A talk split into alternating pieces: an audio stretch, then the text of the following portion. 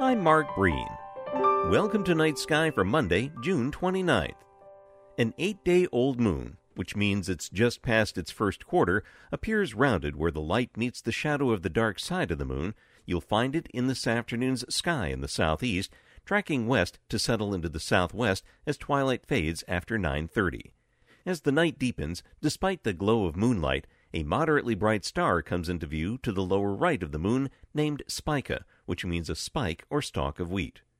Although the moon will brighten through the week, reaching full this weekend, it will track quite low across the south, which will limit its impact on stargazing, though it will affect viewing the fainter objects and stars. Fortunately, there are any number of brighter stars and planets to accompany the moonlight, giving us a fine week for observing. By midweek, the moon moves into the stars of the Scorpion, lower in the south, while the planets Saturn and Jupiter are on the rise. Meanwhile, the early mornings host Venus and the brightening Mars. Transitioning from June to July this week on Night Sky. Night Sky is a production of the Fairbanks Museum and Planetarium and Vermont Public Radio.